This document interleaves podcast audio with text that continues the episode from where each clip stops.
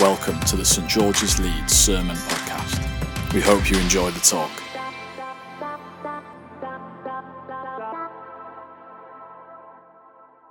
Two Timothy 3, verses 10. You, however, know all about my teaching, my way of life, my purpose, faith, patience, love, endurance, persecutions, sufferings what kinds of things happened to me in Antioch, Iconium, and Lystra, the persecutions I endured. Yet the Lord rescued me from all of them. In fact, everyone who wants to live a godly life in Christ Jesus will be persecuted, whilst evildoers and impostors will go from bad to worse, deceiving and being deceived. But as for you, continue in what you have learned and have become convinced of because you know those from whom you learned it, and how from infancy you have known the Holy Scriptures, which are able to make you wise for salvation through faith in Christ Jesus. All Scripture is God breathed and useful for teaching, rebuking, correcting, and training in righteousness, so that the servant of God may be thoroughly equipped for every good work. That's great. Thank you, Hannah. Shall we pray together?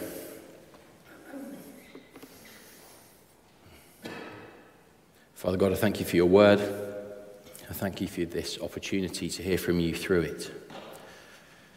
And so, God, I pray that as we do that together now, you would give us open eyes and open ears to see and hear what it is that you're saying to us. Be with us by your Holy Spirit, we pray. Amen. Amen. Well, good evening, everybody. It is lovely to see you all. For those of you who don't know me, my name is Richard. I'm the curate at Holy Trinity uh, Lane, down the road in town, and I'm also based on the team here at St George's. Um, I should say at the start of this talk that about a minute before this service, I was talking to somebody and my voice completely disappeared. Um, as you can tell, it has come back. Um, thank you very much. Um, it would have been worrying if you cheered when I said it had gone. That would have been, um, yeah. Uh, the aim is that it remains for the duration of the talk, but we'll see how we get on. Um, and this evening is um, exciting because we're starting a new talk series together as a church. We're doing it here in church in the main uh, congregation, and other groups will be doing it as well. Youth will be exploring it throughout the, the term as well. And we're looking at this idea of hearing from God together. And what I'm going to do as we start this series is do something that I wouldn't normally do if I was starting a series. Normally, I'd say what the series is and then just get stuck into the passage for the evening. What I want to do is spend a few minutes exploring the title of the talk series. Now, as I say, I wouldn't normally do that, but I want to do that tonight because I think by exploring the title of the series, it just kind of sets us up um, for what we're going to be doing over the next few weeks. And the reason why I think that this title does that is because hearing from God together, in one sense, it might sound just like any other phrase that we might use, but it's actually based on a couple of really key assumptions that are really important for this series and are also really countercultural to the world around us. So we'll take a couple of minutes to just dig into the title of the series and then we'll get stuck into the actual passage that we're going to explore together. So, first of all, hearing from God together. The first assumption that I think this is based on is the fact that God can be heard from. God is a God that can be heard from. Now, in and of itself, that might not sound like much if you're someone who's used to, to coming to church. But I ask you to just think about where you spend most of your weeks, whether it's at work, uh, with family, with friends. I think about as I'm you know, on the walk from here down to Holy Trinity, for example, as I want to get into conversations with people or people I talk to maybe at the gym. Most people aren't even on board with the fact that there is a God Never mind the fact that the God that they don't think there is can be heard from, if that makes sense. Most people nowadays, in the bit of the world that we live in, aren't on board with the fact that there's a God. That's a step too far. And yet we're saying not only that, but that the God that we believe in, that Christians believe in, the God of the Bible, is one that can be heard from. Now that's important because that tells us some things about that God. First of all, it tells us that God is living and he's active if we can hear from God, that means that He's not tapped out, passive. He's engaged, he's active in the world. If he's breaking in and if we can hear from him, that means that he's living and active. It also means that he's relational.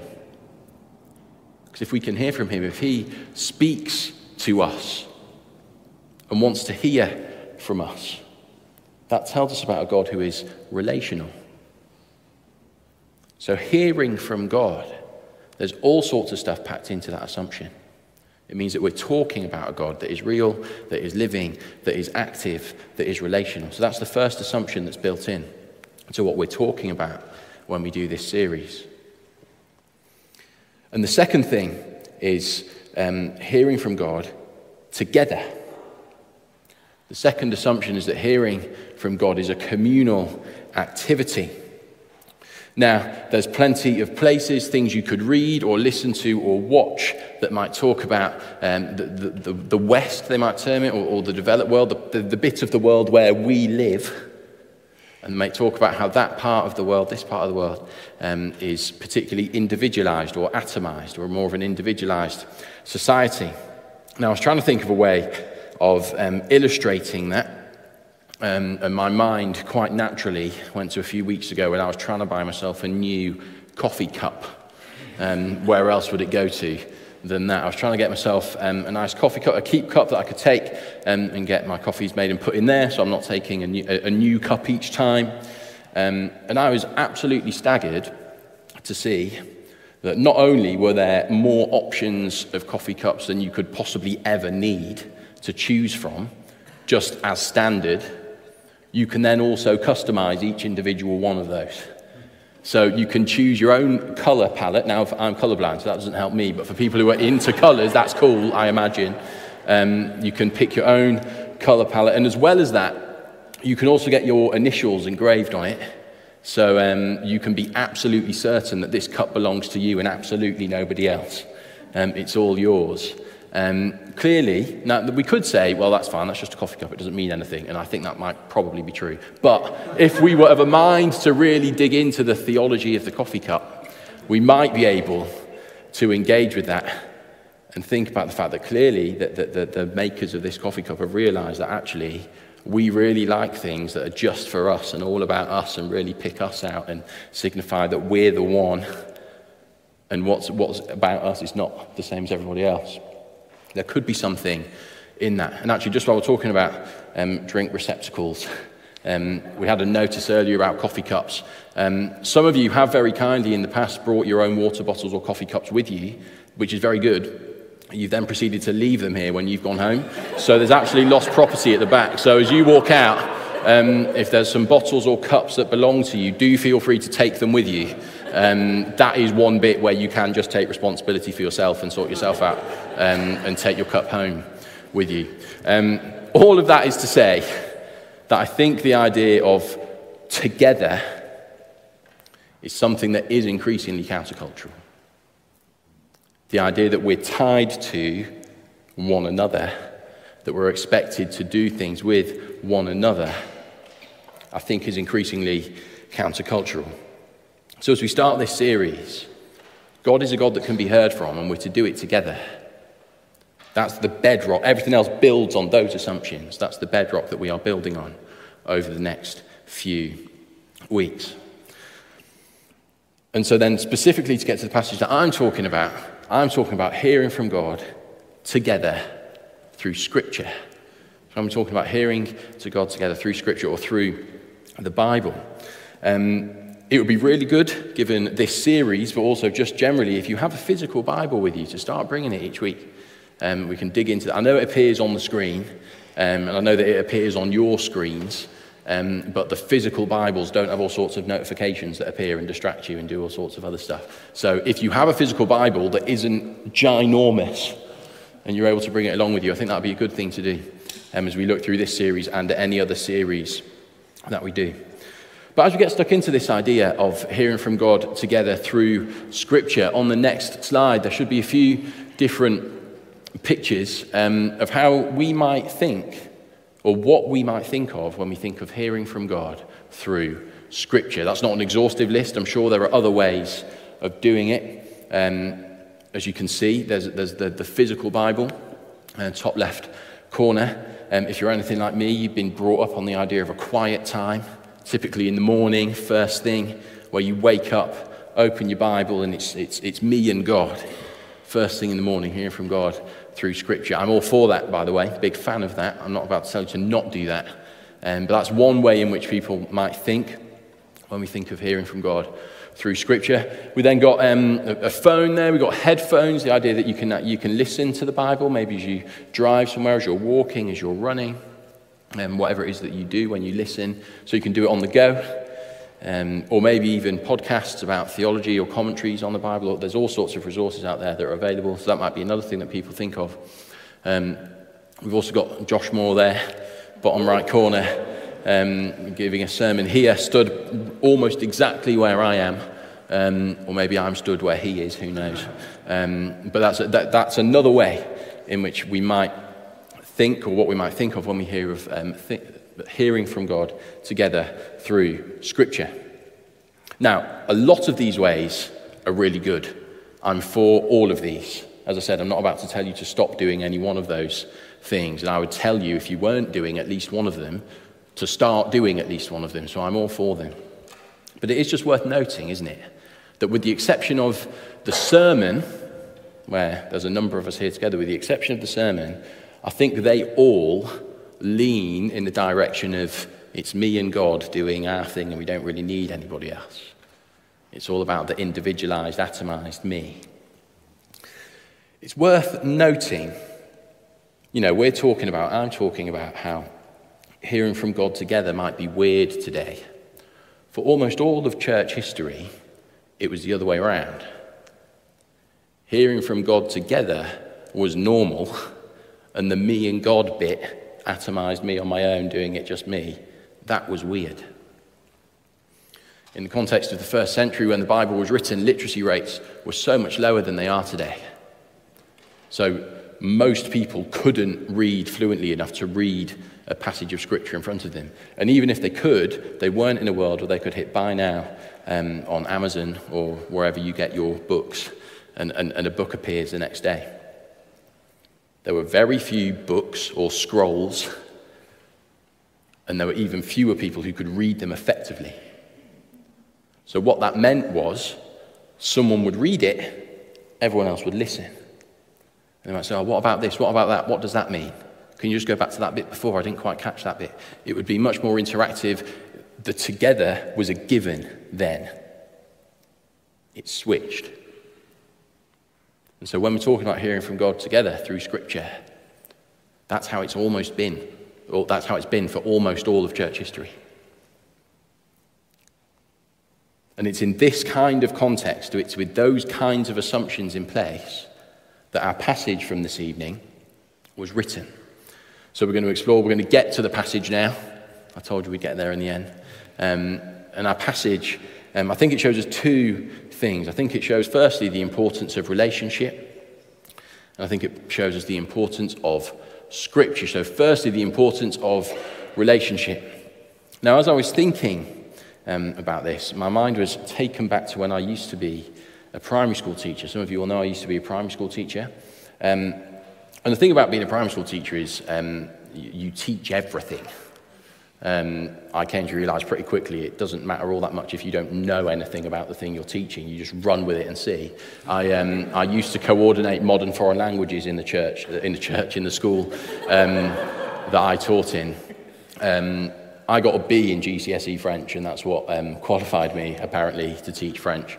Um, so there was some pretty sketchy French being done in my classroom, but they had a nice time. So it was a Friday afternoon, so that's all that matters. But what happened was I would teach math, maths, and then I'd teach English, and then I'd teach science, and there would be stuff to teach. There'd be, you know, facts to learn or things to understand. And I would teach a lesson, and at the end I'd say, Well, what have you learned? The idea being that whether it's through something that had been taught from the front or through the activities that they did, they learnt a piece of information or a thing that they could use that they didn't have when the lesson started. And I think when we think of learning and teaching, I think that's what we think of. But the fact is, that isn't how learning works almost all the time. We might learn a particular thing, a piece of knowledge or something that we can use and run with. But I think what would have more likely been the case that was most effectively taught would have been the kind of thing where if you asked one of the kids I taught, they might have said, Oh, the atmosphere in the classroom was something like this. Or something to the effect of, um, when I spoke to Mr. Barber about this thing, he made me feel this way. Now, I didn't teach them. I didn't say, look, now we're talking about this thing, and at the end, you're going to feel this way. It wasn't a thing that I taught them that I just kind of implanted into their brain. It was just something that came out of the relationship that was there. There was all sorts of stuff was learned that was never taught. All sorts of things happened and were picked up on that weren't directly inputted, but nevertheless came out. And when we're talking about um, the importance of relationship in 2 Timothy, I think we're seeing a similar thing happen. Now, in 2 Timothy, and particularly in this passage, there's a couple of different relationships that are referred to. The first is a mentor relationship. So, Paul, um, the Apostle Paul, wrote, wrote this letter to Timothy, and he was, Paul mentored Timothy. And we can see, can't we? Listen to how um, in verses 11 and 12, that's where this uh, relationship was talked about. Listen to what's said. It said, You, so this is Paul talking to him, it says, You, however, know all about my teaching. So if we stop there, that's the kind of here's the stuff that I'm going to teach you about the Bible in this case. Here's the doctrine, here's the things you need to know. Here's the things that are coming from me intentionally to you in the hope that you will pick them up and run with them. But going on from that, you know all about my teaching, and then listen, my way of life, my purpose, faith, patience, love, endurance, persecutions, sufferings. Paul didn't start out with a curriculum of how to teach Timothy about love. Timothy was just around as Paul did it, and it rubbed off on him. Paul didn't sit Timothy down and say, Here's the seven steps to patience. And Timothy writes them down on whatever they wrote on in those days. He was with Paul as Paul demonstrated patience. It was all done in the context of relationship. It was all done as they did life side by side, walking together. Another example of a similar thing, this time is family relationships. So at the start of 2 Timothy, um, Lois and Eunice are mentioned. They are Timothy's mother and grandmother. They're mentioned as people who brought Timothy up in the faith. And then they're the um, relationships that are referenced in verses 14 and 15. And you can see on the screen it says, But as for you, continue in what you have learnt and become convinced of. So there's the stuff that we learn because you know those from whom you learned it. The reason why Timothy can continue in the stuff he learned from his family members is because he knows them. It's not because they were particularly clever or came up with a good technique for imparting knowledge, it's because he knows them. I hope you're getting from this that deep, thick, real, committed, long term relationship is a given when the Bible is talking about learning and teaching and growing in the faith. It's not an extra, it's a given. As I said, when it comes to Scripture, the together is the bit that's assumed. Both of these relationships clearly had elements of engagement with Scripture within them. Of course, they did. They had things to teach and all that kind of stuff, but it was done within the context of relationship. And a lot of the modern ways of engaging with Scripture that were on that slide earlier don't have that. To talk a bit broader than just learning about Scripture for a moment, if you think of your favorite podcaster, uh, influencer, YouTuber, wherever you get your information and learn about the things that you like learning about, basically every single one of those will have the information that they can give you and none of the rest of it. They'll give you the information and none of the rest of it. Now, I'm not against that stuff, but it's not enough on its own. The Bible assumes that the relationship stuff is the context within which that stuff comes. Relationship is key and it's assumed within Scripture. Scripture, the Bible, was always, always, always meant to be engaged with within the context of community. So that's first thing, the importance of relationship. And so then after that, it's really interesting, isn't it? It doesn't start with scripture and then saying, by the way, you're meant to do that in relationship. It starts with relationship and foregrounds that, and then says within that context, you need to think about scripture. So then we get on to, in verses 16 and 17, the importance of scripture. And as I said, this is then raised in the context and the assumption of really deep, committed, um, firm relationship of different kinds. And these verses then tell us something about the importance of Scripture. And it's interesting to note that Paul, writing to Timothy, could have done the whole relationship thing, really dial that in, get that set and, and, and nailed on. Once he'd done that, he could have talked about anything. He could have said, right, relationship's really important. And within that context, prayer. Within that context, giving. Within that context, X, Y, or Z. Now, I'm all for prayer. I'm all for giving, of course. But it's interesting, isn't it? That of everything he could have gone for, he's gone for Scripture. He's named it. And he said, All Scripture is God breathed. Now, if you're sat there thinking, that sounds cool, but I don't know what that means, um, same. I think it's good, but I don't fully know what it means. And anyone who tells you, yeah, I know exactly what that is, they don't. They might have an idea, they might be able to get close, but it's hard to exactly know that the Greek um, that, that gives us the word God breathed is a word that's very rarely used, both in the Bible and outside of it.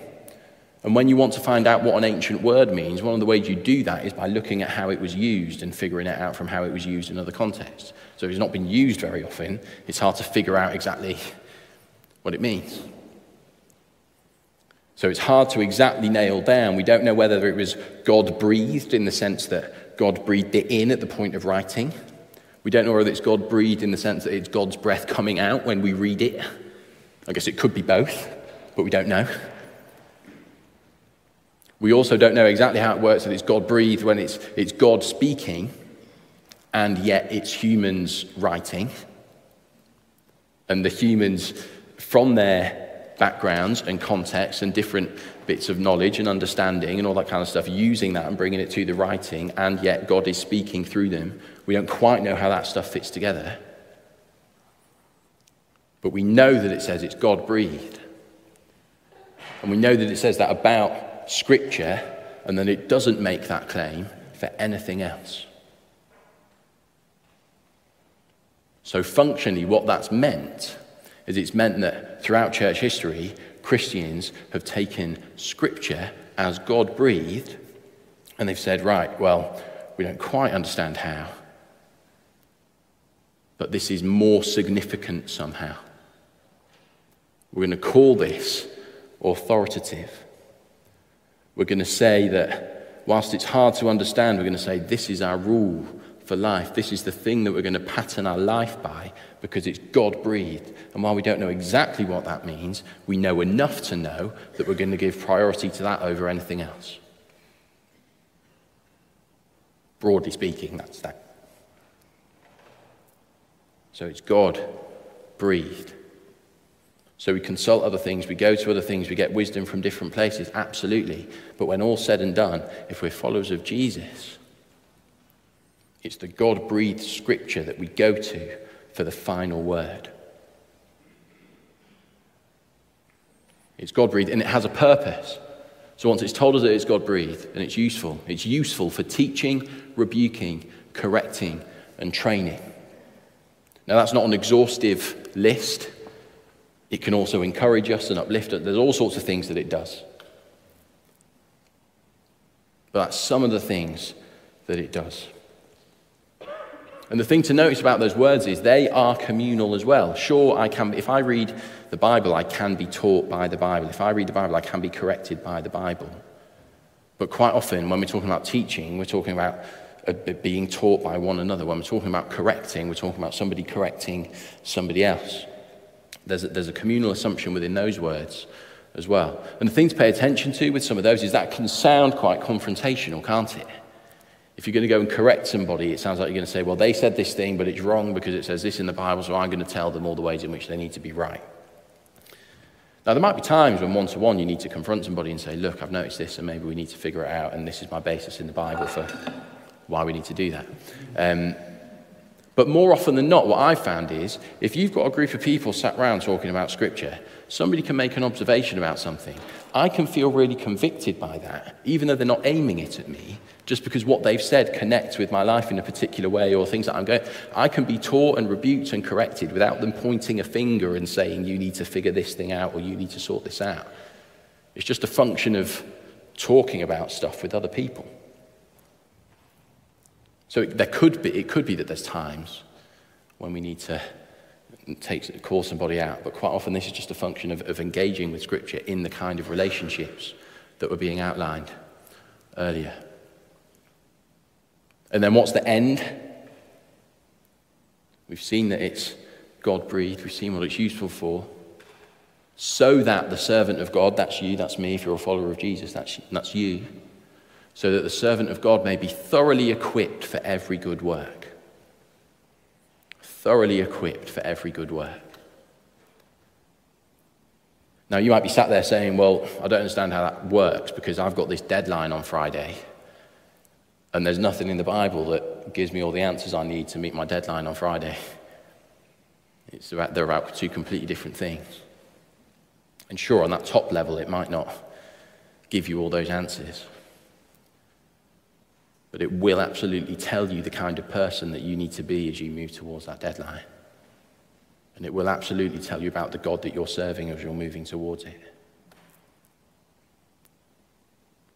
If, you, if there's some kind of relational dispute, whether it's friendship, whether it's family, it may not give you all the answers of how to solve all these things in all these ways to get the result that you want, but it will absolutely tell you how you should think about and how you should view the person that you're clashing with.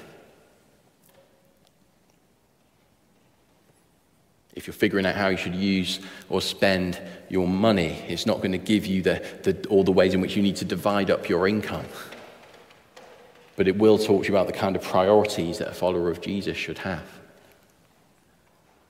It comes in at the root level and in community talks to us about the, the, the first principles, the fundamentals of what following Jesus means. So it's taught to us about the importance of relationship. Scripture should always be engaged with in the context of community. The importance of relationship and the importance of Scripture. It's God breathed. I've got a friend who says if you want to hear God speak, open up your Bible and read it out loud. I like that. And one of the main reasons I like it is because I think it's true.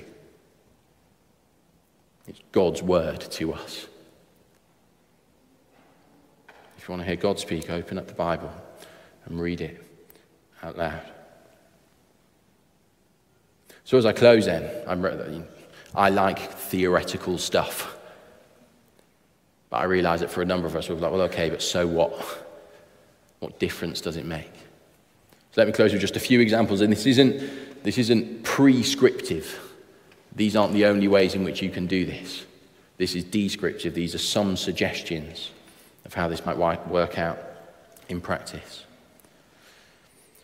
But one, um, this morning I, um, I mentioned uh, a friend of mine, Etienne, who comes to the morning service, and he also comes to some stuff down at Holy Trinity. Um, every so often, um, he'll send me a WhatsApp in the morning of a verse of scripture, and he's like, I think this one might be for you today. That's it. And it's really, really encouraging and quite often challenging because the Bible can be, and he doesn't know how it's connecting with a particular thing in my life, but I read it and I'm like, flip, like, that's landing. Really simple. Really simple. It relies on you being someone who is in the Word, at least enough to take a picture of it. And then having the kind of relationships that means that you can send it to somebody and, and be like, I think this might be for you. But that's one way. Um, another way, um, small groups. If you're not, if you come to St George's regularly and you're not in a small group, I, um, I suggest, um, strongly suggest that you, um, you join one.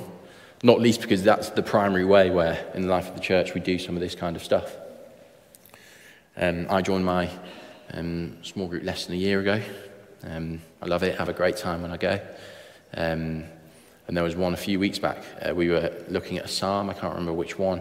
Um, but we were reading the psalm, and the conversation eventually got to um, the people who've gone before us in our faith, who we need to honour and name and thank God for. Because um, whether in big ways or small, whether because they've taught us something specific or whether just because we've kind of, um, some of their um, passion for Jesus has rubbed, uh, rubbed off on us, we need to be thankful. And we just went around the group and said, I'm thankful for this person, I'm thankful for that person. It was incredible to hear all the different ways in which people have been impacted by different people in their lives. Now, that's good in a number of ways. First, because with the whole communal thing, if I did that on my own, I'd, I'd name a person and then that'd be it. So it's good to, to go around the group and get a few more. But it's also good and, and part of the communal nature because I never ever would have thought of that if I was reading that psalm on my own. It needed somebody else to be like, this could apply in this way. Let's talk about it. We'll find one within prayer. So, um, some of you will know um, my wife Jasmine. We try, uh, for those of you who are familiar with Compline, uh, the service of night prayer that the Church of England has, um, I'm a big fan, unapologetically so. I think it's great. Um, and within that service, there's literally like a, a, verse or two of scripture each time. And um, when as and when Jasmine and I are able to before bed, we'll do that service together. And whoever's leading the service out, the two of us will, will read the scripture, we'll think about it for a bit, and then we'll pray, and it'll inform our prayers. Dead easy. You could do that with a spouse or a partner or a friend, or do it in person or on Zoom. Like, again, this isn't, you have to do it like this. It's just there are ways of doing this that doesn't involve you just re- restructuring your whole life around it. There's ways you can just add it in. I need to stop. but as I do that, God is a God that we can hear from. That's why we're talking about this. If, if we couldn't hear from Him, I wouldn't be talking about this. But we can, so we do. And we hear from Him together. And that's not an, ex, that's not an optional add on. That's always been assumed in Scripture. There's different ways we can do it. The important thing is that we do it.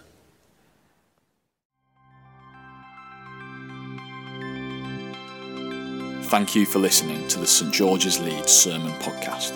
For more talks or information, visit stgs.org.uk.